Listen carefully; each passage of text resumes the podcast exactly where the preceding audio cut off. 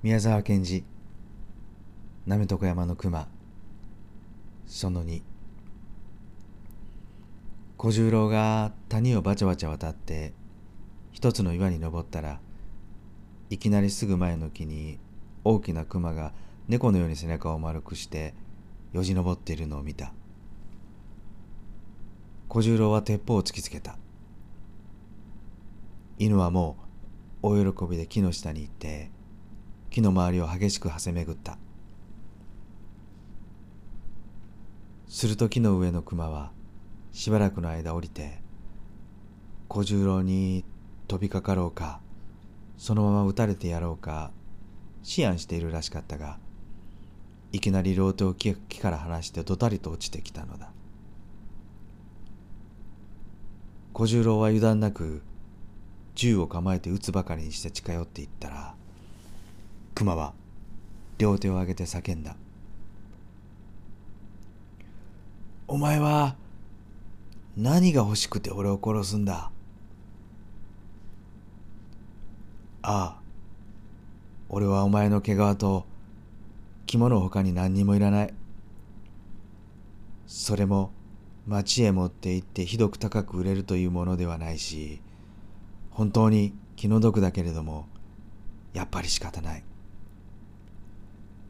けれどもお前に今頃そんなことを言われるともう俺などは何か栗か死など身でも食っていて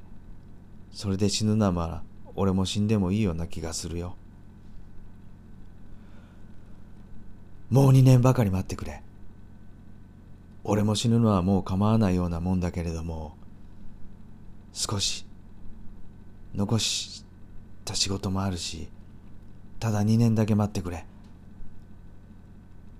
2年目には俺もお前の家の前でちゃんと死んでいてやるから、毛皮も胃袋もやってしまうから。小十郎は変な気がしてじっと立って考えていました。熊はその暇に足裏を全体地面につけてごくゆっくりと歩き出した。小十郎はやっぱりぼんやり立っていた。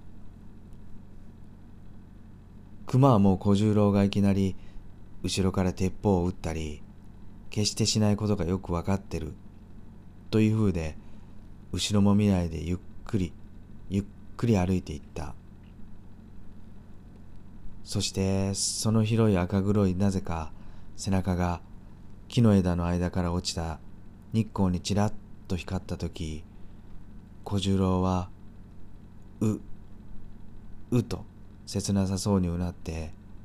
谷を渡って帰り始めた。それからちょうど2年目だったある朝小十郎があんまり風が激しくて木も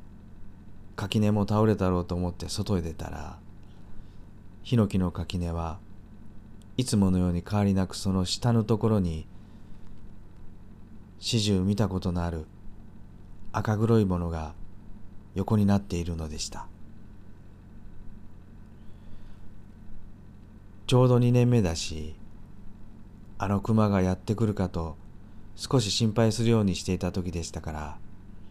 小十郎はドキッとしてしてしまいました。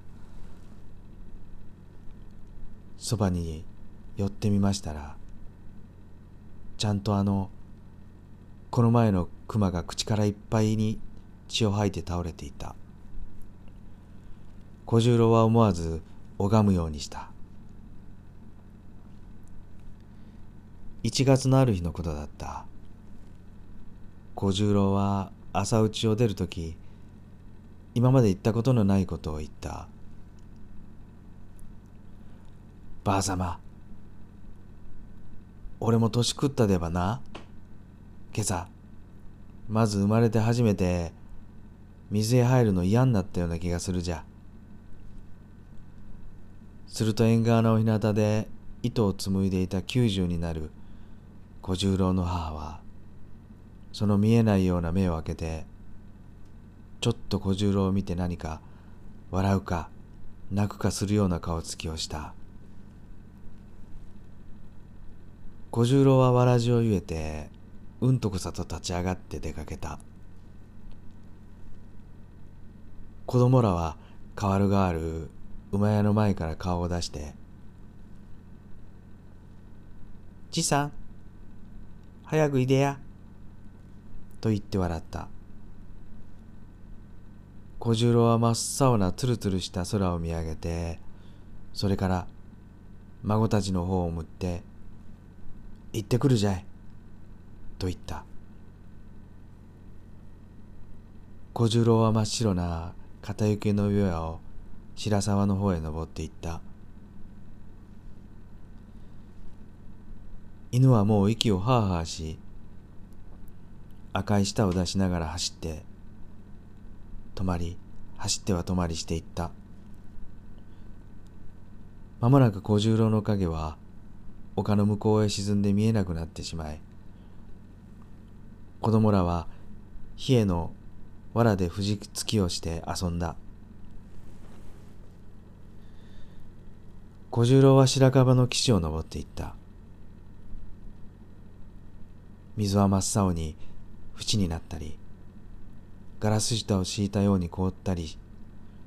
つららが何本も何本も数珠のようになってかかったり。そして両側からは赤と黄色の真由美の実が花が咲いたように覗いたりした。小十郎は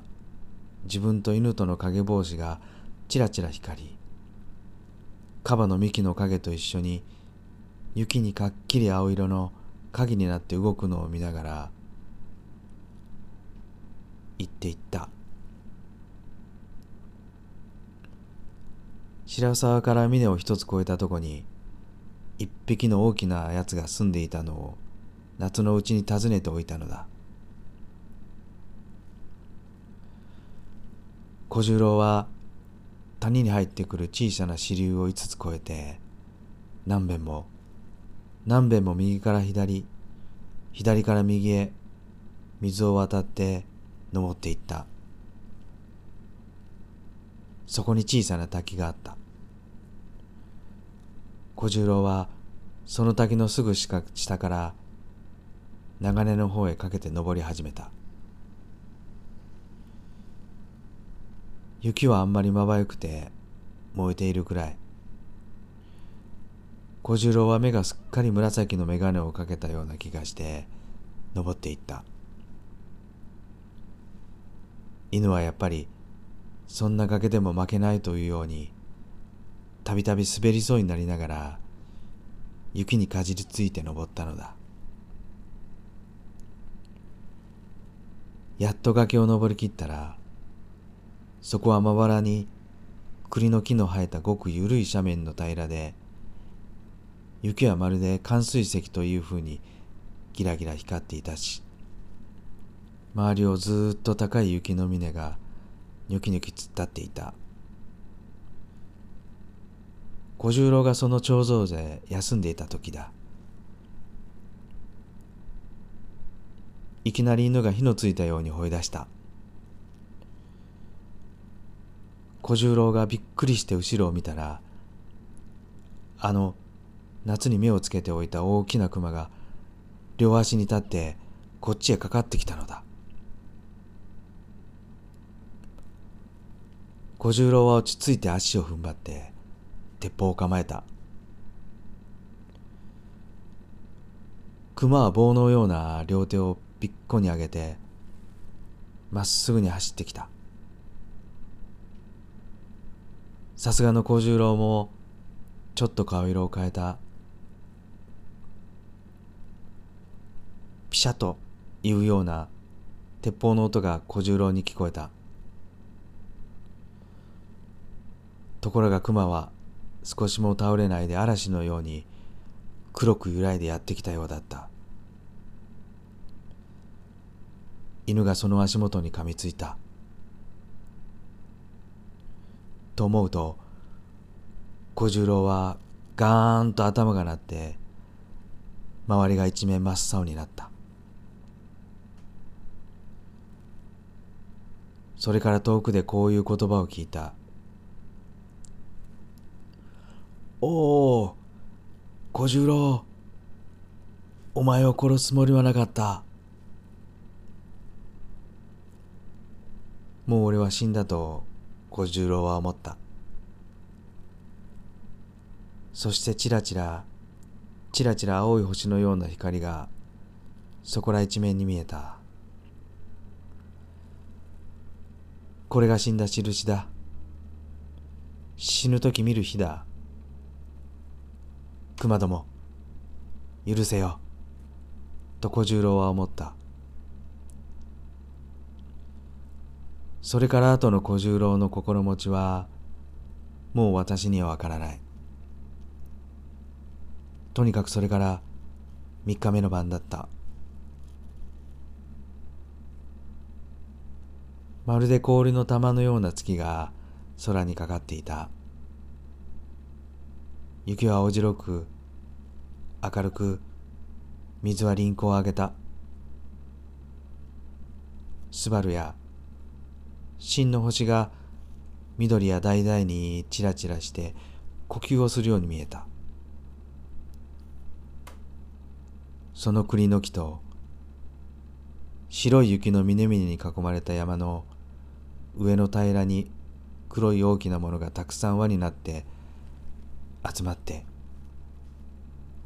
かくかく黒い影を置きふいふい京都の祈る時のようにじっと雪にひれ伏したままいつまでもいつまでも動かなかった。そしてその雪と月の明かりで見ると一番高いところに小十郎の死骸が半分座ったようになって置かれていた。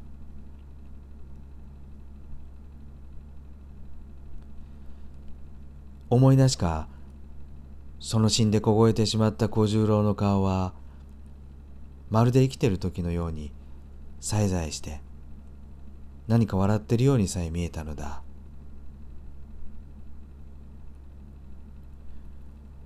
本当にそれらの大きな黒いものは3の星が天の真ん中に来てももっと西へ傾いても